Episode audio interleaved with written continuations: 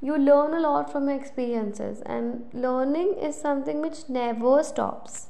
You can learn from a cow you can learn from a dog you can learn something good from a goat you can learn something good from your specs you can learn something good from your fan you can learn something good from your fingers you can learn something good from an ant. Each and everything around you teaches you. You just have to pay attention towards the voices they are enunciating continuously, towards the words they're pronunciating continuously. Just listen to what they are trying to speak through the silence they have and try to express yourself through silence as much as you can. You become wiser when you talk less because words are very precious.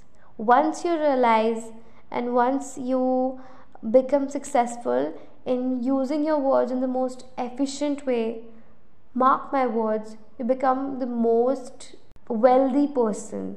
You become the most precious person. You become the most wise person. Sorry, wisest person.